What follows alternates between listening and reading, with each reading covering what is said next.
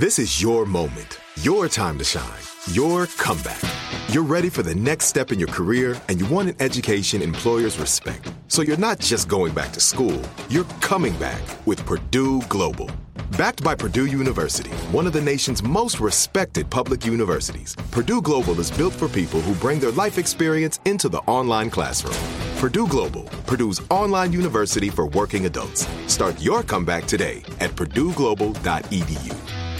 What's up? This your boy Lil Duval, and check out my podcast, Conversations with Unc, on the Black Effect Podcast Network. Each and every Tuesday, Conversations with Unc podcast feature casuals and in-depth talk about ebbs and flows of life and the pursuit of happiness. Unlike my work on stage, I tap into a more serious and sensitive side to give life advice and simply offer words of encouragement, yet remind folks to never forget to laugh. Every Tuesday, listen to Conversation with Unc, hosted by Lil Duval on the Black Effect Podcast Network, iHeartRadio app, or wherever you get your podcasts presented by AT&T. Connecting changes everything. When you buy Kroger brand products, you feel like you're winning. That's because they offer proven quality at lower than low prices. In fact, we guarantee that you and your family will love how Kroger brand products taste, or you get your money back. So next time you're shopping for the family, look for delicious Kroger brand products because they'll make you all feel like you're winning. Shop now, in store, or online. Kroger, fresh for everyone. Become a part of the fast growing health and wellness industry with an education from Trinity School of Natural Health. Trinity graduates can empower their communities through natural health principles and techniques, whether they go into practice to guide others toward their wellness goals or open a store to sell their favorite health products. Trinity grads are equipped to change lives with 19 online programs and flexibility to fit your busy schedule, including the popular Certified Natural Health Professional, you can get the training that helps you turn your passion into a career. And here's the best part you can earn the certification in less than a year. From herbology to naturopathy and health coaching, Trinity allows you to make a meaningful difference by helping others live healthier, happier lives. Don't wait any longer to pursue your passion for natural health. Enroll today at trinityschool.org. That's trinityschool.org. Previously on Happy Face. There was some dark force that was trying to get rid of us. And I felt that that force was your dad. The first year with Melissa had went through two fires. Then shortly after that, we go camping and then I heard a bear. He cleaned fish in front of the cabin and he was sleeping in the car. The moment I walked in that house, I felt like I wasn't alone, that there were spirits there, that I was being watched. And it was my first night in this new house. I fall asleep a little bit, but then I'm awakened by being touched. It's not a heavy touch, it's a light touch. And so I laid on the hallway floor with the light on, curled up in a ball, hoping that the night would just go away fast. And in the morning, my dad stepped over me and he said, Why did you fall asleep in the hallway? And I said, I was being touched, Dad. And he said, Oh, don't pay any attention to them. They bother me all the time at night. Don't pay them any mind. In the pines, in the pines, where the sun don't ever shine. I would shiver the whole night through.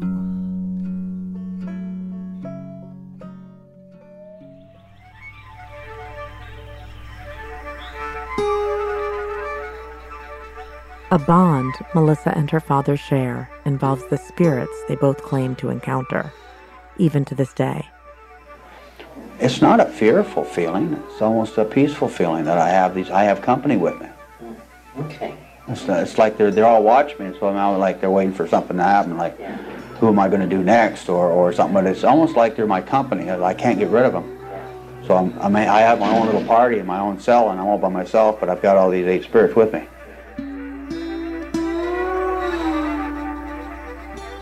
Perhaps these are her father's victims, or perhaps something else. Could they be the manifestation of the psychopathy she fears her father has passed on to her? To quote Edgar Allan Poe, the boundaries which divide life from death are at best shadowy and vague. Who shall say where one ends and where the other begins? I'm Lauren Bright Pacheco, and this is Happy Face.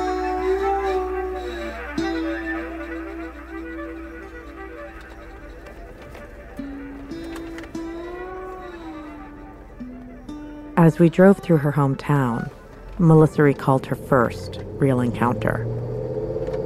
My first experience with a spirit was when we lived in a trailer park in Selah, Washington. A neighbor man was watching me. I was laying on the couch, and I remember looking up over the couch and seeing this white being, and it was protecting me. So, in a weird way, it was kind of normal in your family. What did your dad talk to you about? He would comment about seeing spirits as well. So I felt that he understood what I was seeing. It wasn't like an everyday conversation, it was just once in a while he would talk about a supernatural event in his life. There was a time where he was in a massive car accident where his truck went off a cliff totaled the semi truck and fell off the cliff. And he said he saw spirits that were around him. But my first memory of seeing anything was that was when I was probably about 4 years old seeing a white being and it was hovering I wonder if I would have been harmed by the man that was watching me and maybe that being was protecting me, but I don't know. I don't know how that works, but ever since I've seen them. Your dad talked a lot in the, his first book with Jack Olsen about the ghosts in Roberta's house. Oh, really? Yeah. What did he say? That they tormented him. After Keith left Melissa's mom, he moved in with his then girlfriend, Roberta, but he claims they shared her home with spirits. In one of his conversations with Al Carlisle, Keith even seems to confirm the theory that perhaps these are his victims and describes what he felt with Tanya Bennett. While I killed her, I felt like um, I felt like she just absorbed into me. I, I felt like she just came right up into me, like I could feel she was right there like asking me why and all this. I mean, it was like she was just right there, and she just like over just surrounded me. And uh, is that frightening at all? I don't think it frightened me because I've been in a haunted house for two years almost. I felt this stuff before. I felt it. I heard someone hung themselves in the house, but um, I do feel the spirit. I feel her. My, when I think of her, well, I'm at night or something like that, I'm laying there and I think they're all sitting around watching me. I'm in my cell and I think they're all sitting there waiting for me to go.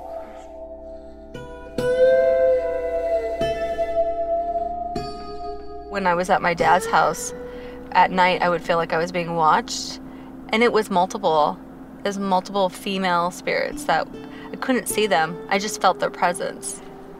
Not bad spirits, but they were uneasy spirits. They were like trying to get my attention.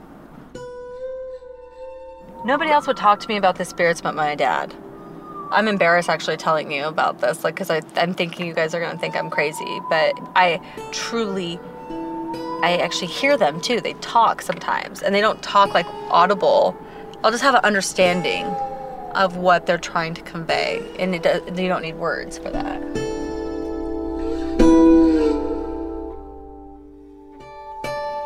House is haunted. And that's my understanding. I actually felt it was too because Roberta said it was, and so did her mother. And some strange things happened in that house while I was laying there. Like you'd feel coldness, and you'd feel this and that. And, and so when after I killed Tanya, I was, I kind of like looked up and I yelled to the house. I said, "Now you evil son of a bitches! Now I'm the most evil person in here. Now shut the fuck up and leave me alone." That's basically what I said. And I have no problem with the ghosts after that.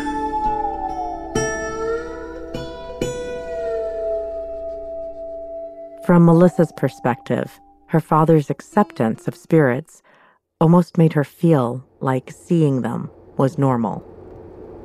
This is making me feel validated because it's something that I'm afraid that people would think I'm crazy. After he murdered Tanya in that home, he told Roberta that maybe the ghosts now would leave him alone because they'd know what he's capable of. Weird. I know some serial killers collect souvenirs like driver's licenses or panties or jewelry or hair, yeah. Maybe my dad collected spirits. As we gathered interviews for this story, a pretty distinct theme began to appear the appearance of ghosts. It was a twist that honestly split our team for a variety of reasons, but it was an undeniable one. People we spoke to spoke of sensing ghosts. Whether these encounters were something sparked by psychosis, the manifestation of trauma, or spirituality remains a question, but they were a shared experience for Keith, Melissa, and Julie's son, Don. Here's Don. With uh, your mom, did you ever do you ever feel her with you? Oh yeah.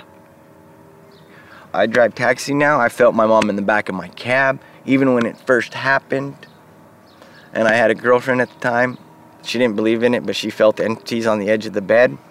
My mom called me she called you?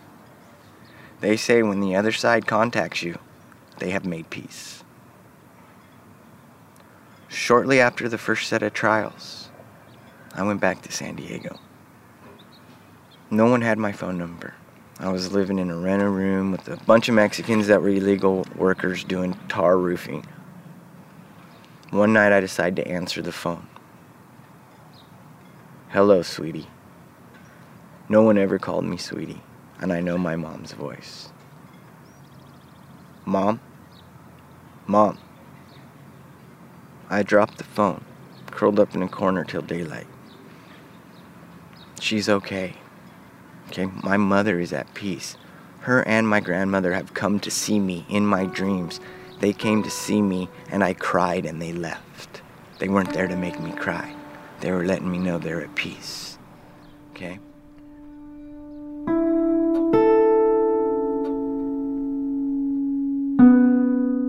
For all of Keith's talk about the ghosts of his victims, somewhere inside, he feared them for what they really could be a manifestation of his own evil.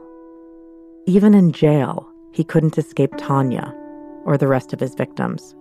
Did that seem real to you? It did. Yeah. Yeah. It did seem real. Did you feel her presence at yes, all? I felt it. I feel it myself. I feel it all the time now. I feel uh, her. everyone. Everyone I've killed, I feel um, okay, I've heard that from others. Talk about that. It's just a feeling that there is like I, I feel if I turn around fast enough, I can see them. They're right behind me. No, they're guiding me right now. I think is that they're they're just there. I mean, everywhere I go, they're there. Yeah. They're waiting for me to die so that I can be in their world. That's what I think. And what are they gonna do? I think they're gonna get even. Yeah, they're gonna rule my roost because by that time, I think they're gonna have control of where they're at and I'm just a new new guy in the block then. Yeah.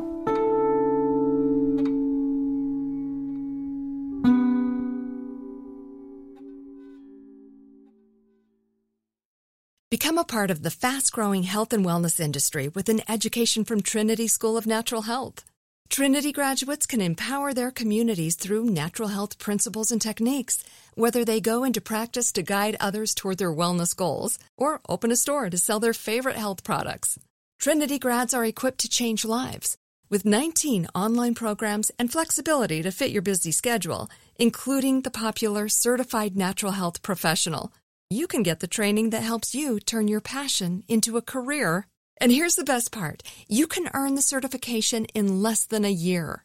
From herbology to naturopathy and health coaching, Trinity allows you to make a meaningful difference by helping others live healthier, happier lives. Don't wait any longer to pursue your passion for natural health. Enroll today at trinityschool.org. That's trinityschool.org. Hey, girlfriends, it's me, Carol Fisher. I'm so excited to tell you about the brand new series of The Girlfriends. In season one, we told you about the murder of Gail Katz at the hands of my ex boyfriend Bob. At one point, a woman's torso washed up on Staten Island and was misidentified as Gail. She spent nine years in Gail's grave, and then she just disappeared. It's almost like it's become this moral obligation to find her. And that's what we're going to do find this missing girlfriend and tell her story. With the help of some of your favorite girlfriends from season one, like my producer Anna. Oh my God. My friend Dr. Mindy Shapiro. Hi, it's Dr. Shapiro, and I'd like to speak with the deputy medical examiner. And of course, Gail's sister, Elaine Katz. Having no closure, it kills you. Join us as we try to solve a 35 year old cold case. It's not going to be easy, but it's going to be one hell of a ride. what? I can't believe this. Listen to season two of The Girlfriends, Our Lost Sister on the iHeartRadio app, Apple Podcasts, or wherever you get your podcasts. This is Neil Strauss, host of the Tenderfoot TV True Crime Podcast, To Live and Die in LA. I'm here to tell you about the new podcast I've been undercover investigating for the last year and a half. It's called To Die For. Here's a clip. all these girls were sent out into the world and they were told try to meet important men try to attach yourself to important men The voice you're hearing is a Russian model agent telling me about spies sent out to seduce men with political power. the war in ukraine is also being fought by all these girls that are all over important cities For the first time, a military trained seduction spy reveals how the Russian government turned sex and love into a deadly weapon. If you want to kill your target, it's easy.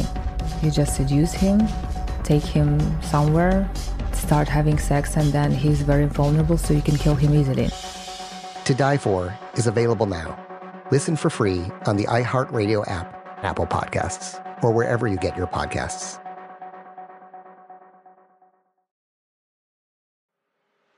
I'm Elliot Connie, and this is Family Therapy. my best hopes.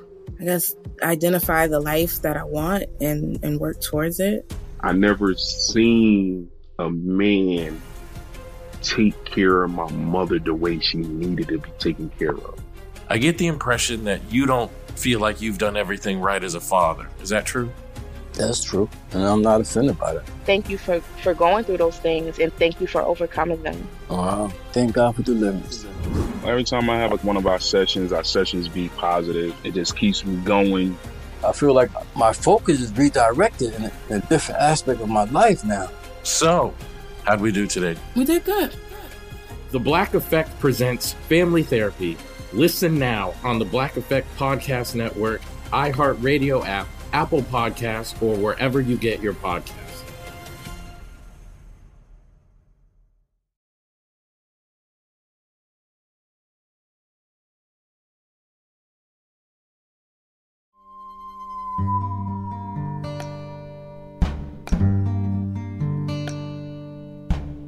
For Melissa, and perhaps for Don, the ghosts serve as a way to process their trauma or alleviate the magnitude of their loss.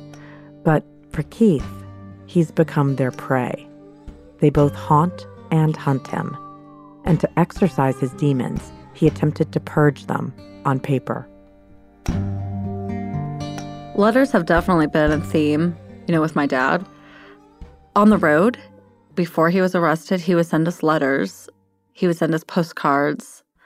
And that's his way of communicating with me and my siblings while he was on the road as a truck driver. So I'd have all these postcards and letters from all these different destinations, and I would look forward to them. Then my father was caught by writing a letter, a confession letter to my uncle and grandfather. Then, when he was arrested, he starts writing to the Oregonian. And then after that, he continues to write letters to me and tries to stay in communication with me. And he writes letters to media outlets and he writes letters to wannabe writers and biographers. He keeps using letters to be his medium to the world. When speaking about his letter to the Oregonian, Jesperson almost makes it seem altruistic to free two innocent people. But he's unable to conceal his narcissism. The gut feeling I had when I wrote that smiley face letter and sent it to him that I shouldn't do it. But I said I'm going to do it because I'm trying to get those two people out. Or I'm trying to stir up a hornet's nest to get these people out without turning myself in. That's when I. Why, why did you care? I didn't think it was right that two people could take the blame, be prosecuted for my murder. I figured that I was responsible for it, that nobody should be able to take that responsibility from me. And then it's, it's kind of funny in a way that here I'm a cold-blooded murderer and yet I'm worried about two people in prison doing my time. It, it makes sense. Uh, when you say, I didn't want them to take that responsibility away, what do you mean? Well, it was my murder. Yeah. My body count. It was like my victim, she hangs around me. She's not hanging around them. She's hanging around me. And they're like, we're interwound. We're kind of like this. And the fact that I did eight. At the end there, toward the end, when I said I did it, I did it. And it became also important on credibility that they believed that was mine. Keith wrote a confession letter to his brother after Julie's murder, which he later claimed meant to serve a dual purpose as both confession and suicide note. Why take a chance by confessing to him? The notes, the letters, those things. Well, I had to, when I left to go up in the mountains, I wrote the, my letter to my brother feeling I wasn't going to come back. That was my uh, suicide note. I was going to let my brother know. March 95. Yeah, yeah. March 24th, 95. I sent a letter. I said I'd killed Julie in the truck, then I'd tried to explain that I had killed seven others.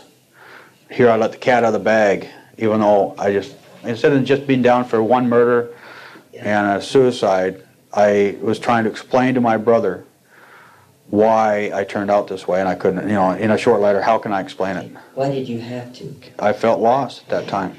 I was not feeling myself. I was like, I have to end it. I can't let the cops get me and uh, let the others go so your family wouldn't know that they were. Well, I when I was arrested, when I turned myself in, I thought I could just call my brother up and say, just ignore the letter. Yeah. Destroy the letter, and that way I'll just confess to one murder. And then I told them over the phone, there's nothing to the letter, it's all bullshit, right? So just leave it at that. And I figured I'd just confess to the one murder, and then I'd be punished for the one murder period, and that'd be the end of that. And, and I'd get out in 15, 20 years after doing man one or man two or. Were you clearing your conscience? when when you put the other homicides? Yeah, it'd be a good a good aspect to it. Keith's letter to his brother led to his confession to the other murders. I come to the realization that I was going to be convicted anyway. Like I wanted to kill myself so the truth wouldn't come out. But now that I was in custody, I knew the truth would come out. Uh, one of the reasons why I turned myself in was I thought, well, you know, I said I should face my my problem. The first thing I did was I called the cop up and I said I did it. I confessed to it. I confessed to the one murder. I never said I confessed to all of them. Only after my attorney came over and he showed me the letter that my brother didn't destroy, and then I was faced with having to deal with all of them. That was the the clincher. Keith also waged a nearly year long letter war with Les, his now sober and dying father, that ranged from back and forth blame to declarations of love. From I, the Creation of a Serial Killer by Jack Olsen. The letter from Les. The last letter you sent me was full of bitterness and resentment. It left me with a feeling that it was not my son that was writing that letter, I have never reprimanded you for your terrible crimes. I have forgiven you and have asked the Lord to forgive you also. You have to admit, you put your family through one hell of a mess. Letter from Keith Dad, I do two hours in the morning of classes, so if I get out of prison, I won't do this again. The class is called Anger Management deals with the way I was raised and the punishment dished out to me as a child. We talk openly about the belt and the wooden spoon and the fist and the backhand and the verbal abuse. Under the program, we have the prison pointing into your corner on why I'm here and why I turned out to be a serial killer. But that's all right, Dad. I still love you anyway.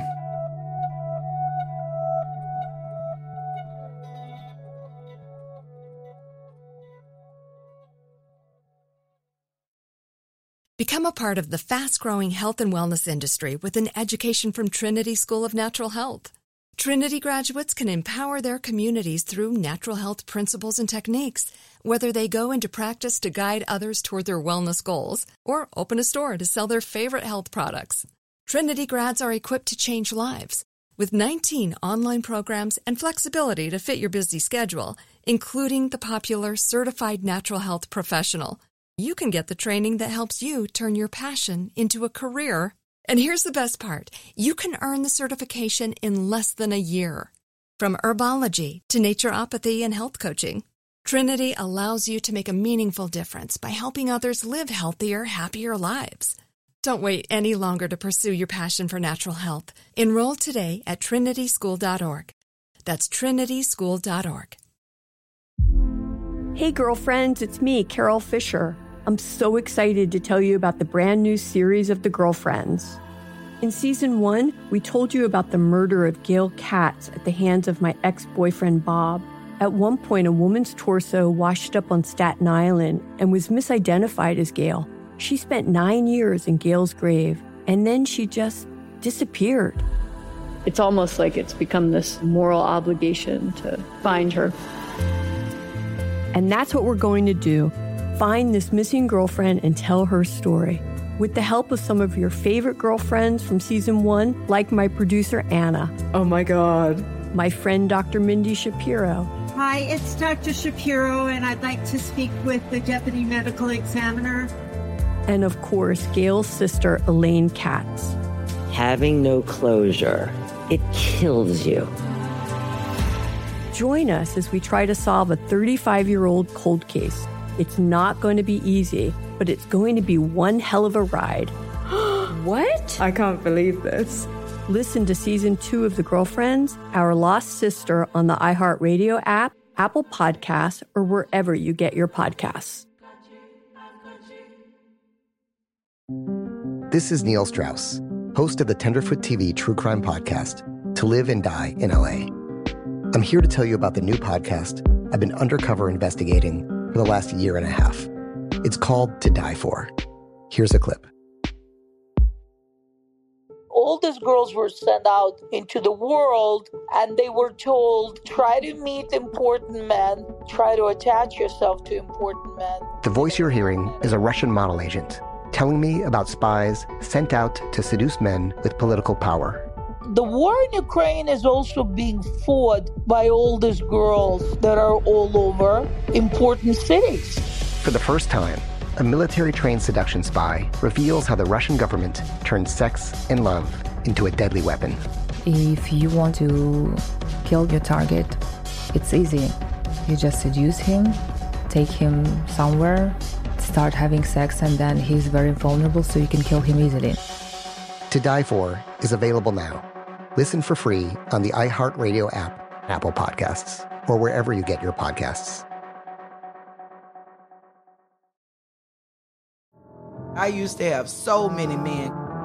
How this beguiling woman in her 50s, She looked like a million bucks. with zero qualifications, She had a Harvard plaque. Tricks her way past a wall of lawyers and agents. She's got all of these Maseratis and Bentleys all in the driveway. Is it like a mansion? Yes, it's a mansion. That this queen of the con uses to scam some of the biggest names in professional sports out of untold fortunes. About six million. Approximately $11 million. Nearly $10 million was all gone. Employing whatever means necessary to bleed her victims dry. She would probably have sex with one of her clients. Hide your money in your old rich man because she is on the prowl. Listen to Queen of the Con, Season 5, The Athlete Whisperer, on the iHeartRadio app, Apple Podcasts, or wherever you get your podcasts.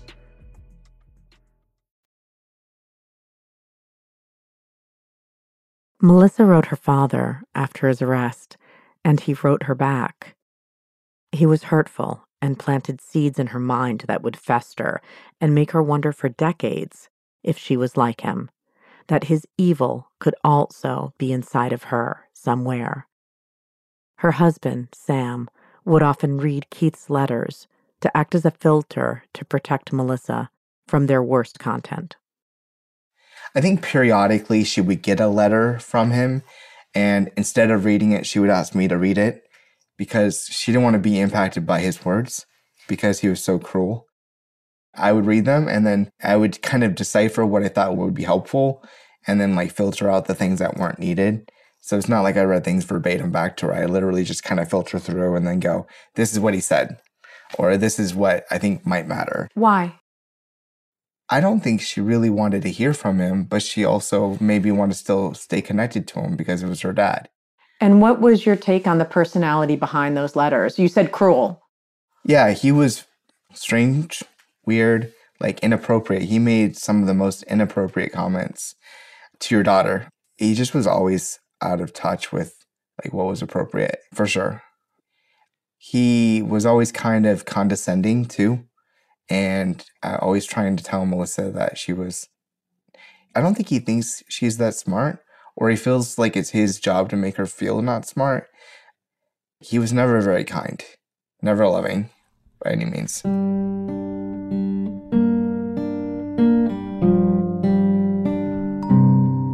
Over the years, Melissa received many letters from Keith, and many of them remained unread. Just collect. As you can see, they're old. And now I'm wondering if these are more honest than actually meeting him in person. That if these are the true, his true confessions, like a diary, versus what he would say to my face. I don't know why I collect them. Sometimes I throw them away when they come in the mail, and sometimes I just save them. Maybe because I'm not ready to read them when I receive them, but maybe I think that I'll be ready to read them another time. When's this one from? so oh nine. Dear Melissa, I'll let you in on a secret you should be well aware of by now, but haven't come to understand just yet. It matters little what the real truth is when telling stories in the press. You see, most people reading those press reports don't know the true facts, and they're relying on the reporter to get them the story. Therefore, they read it and believe they are getting the truth, or as close to it as they can get. It is of entertainment value. People read it to pass the time.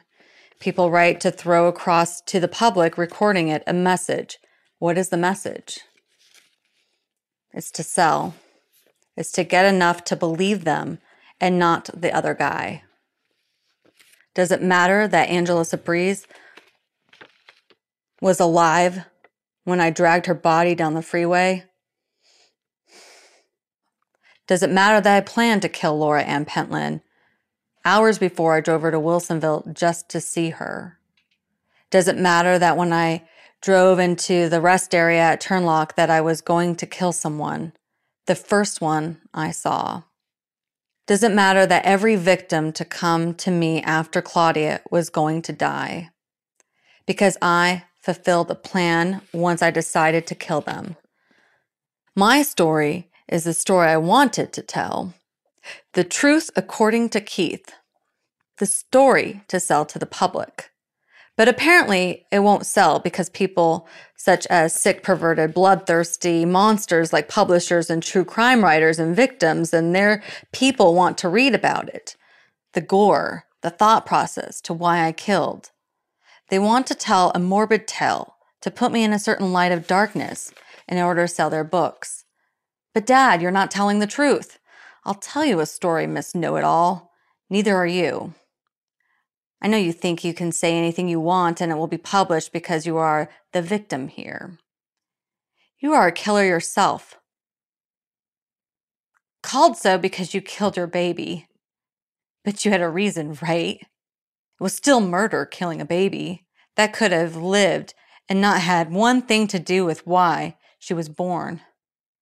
Are you carrying what I did and holding it high to tell the world, hey, look at me, I'm the daughter of the happy face killer. I'm a victim here. But it seems now that you want the world to know who you are, Not Melissa Moore, but the daughter of the happy face killer. I've created a monster in you. Because you are telling them you are a victim, they wrote what you say and believe it even though it isn't true. You know this. Oh, I don't know. He's insane. And that's not who you This is why I don't read these fucking letters. This is why I don't read them. Don't you understand? This is why I don't read them. Just because he says it doesn't make it true. Just because he writes it doesn't make it true. It's not true. I don't even know I have him. I don't even know. I need to breathe. I need to...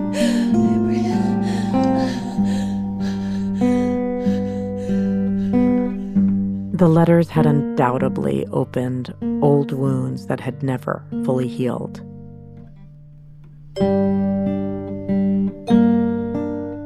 It also seems that having read the letters that he sends you, that this is an incarcerated man who is still inflicting violence with words.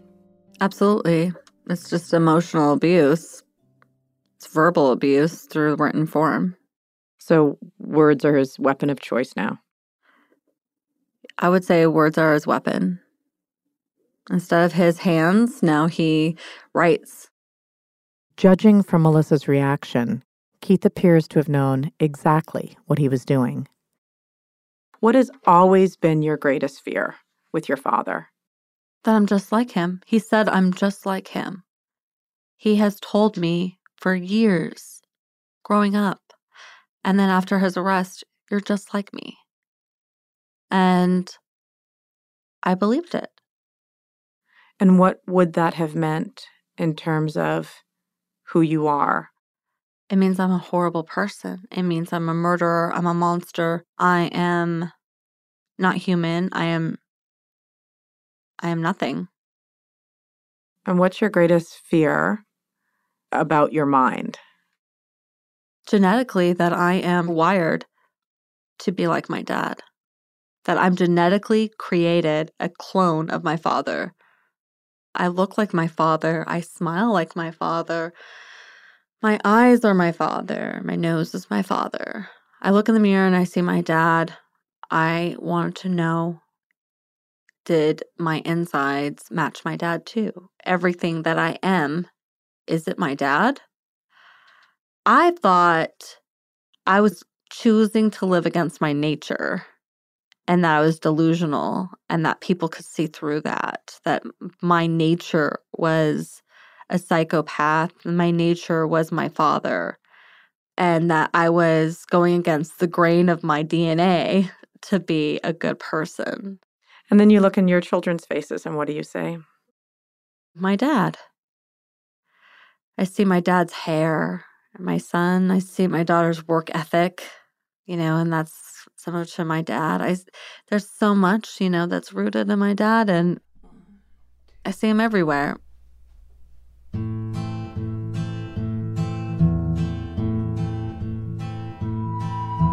Though Melissa hadn't heard her father's voice in person in nearly two decades, she still felt as though he were right there with her, speaking through his letters.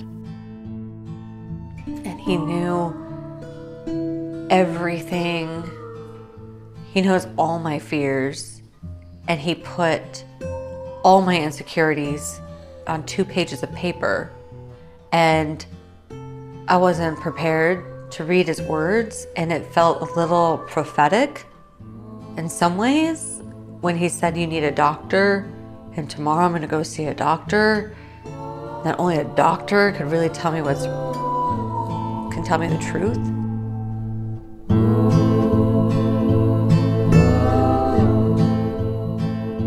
In the next happy face, Melissa's PET scan brings her face to face with a neuroscientist who understands psychopathy on a very personal level. There's a whole other part of psychopathy, which are these positive or pro-social, pro-social traits. It makes it sound like you're really nice to be around. Everything. It Yeah. just means that the, that you can navigate through society, and everybody thinks you're okay. So it, it makes you more dangerous in one sense. You have these pro-social traits. People with just negative traits, everybody stays away from them.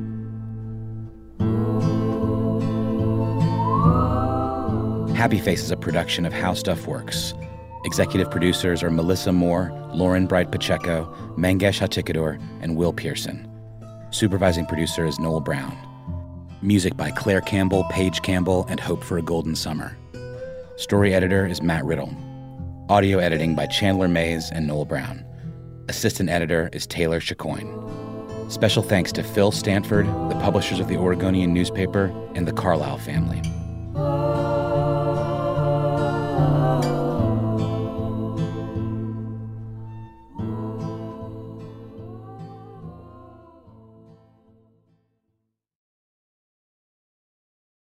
Become a part of the fast growing health and wellness industry with an education from Trinity School of Natural Health. Trinity graduates can empower their communities through natural health principles and techniques, whether they go into practice to guide others toward their wellness goals or open a store to sell their favorite health products. Trinity grads are equipped to change lives. With 19 online programs and flexibility to fit your busy schedule, including the popular Certified Natural Health Professional you can get the training that helps you turn your passion into a career. And here's the best part you can earn the certification in less than a year. From herbology to naturopathy and health coaching, Trinity allows you to make a meaningful difference by helping others live healthier, happier lives. Don't wait any longer to pursue your passion for natural health. Enroll today at trinityschool.org. That's trinityschool.org. Hey, girlfriends, it's me, Carol Fisher, back with another season of the global number one podcast, The Girlfriends. Last time, we investigated the murder of Gail Katz. This time, we're uncovering the identity of the woman who was buried in Gail's grave for a decade before she disappeared. Join me and the rest of the club as we tell her story. Listen to season two of The Girlfriends, Our Lost Sister on the iHeartRadio app, Apple Podcasts, or wherever you get your podcasts. Oh, hi, I'm Rachel Zoe, and my podcast, Climbing in Heels, is back and better than ever. You might know me from the Rachel Zoe Project, or perhaps from my work as a celebrity stylist. And guess what? I'm still just as obsessed with all things fashion, beauty, and business. Climbing in Heels is all about celebrating the stories of extraordinary women, and this season is here to bring you a weekly dose of glamour, inspiration, and fun. Listen to Climbing in Heels every Friday on the iHeartRadio app, Apple Podcasts, or wherever you get your podcasts. I'm Diosa. And I'm Mala. We are the creators of Locatora Radio, a radiophonic novela, which is a fancy way of saying a, a podcast. podcast. Welcome to Locatora Radio, Season 9. Love at first listen. We're older, we're wiser, and we're podcasting through a new decade of our lives. This season, we're falling in love with podcasting all over again. And getting to the heart of our stories. We're going places we've never gone before, and we're bringing you along with us. With new segments, correspondence, and a brand new sound. Season 9 is kicking off with an intimate interview with Grammy Award winning singer songwriter Natalia Lafourcade. What's giving you hope right now? Well, when I see what music does to people, it gives me a lot of hope. If you liked Locatora before, you're going to love season 9. Subscribe to our show and you'll see why Locatora is your prima's favorite podcast. Listen to Locatora Radio as part of the My Cultura Podcast Network, available on the iHeartRadio app, Apple Podcasts, or wherever you get your podcasts.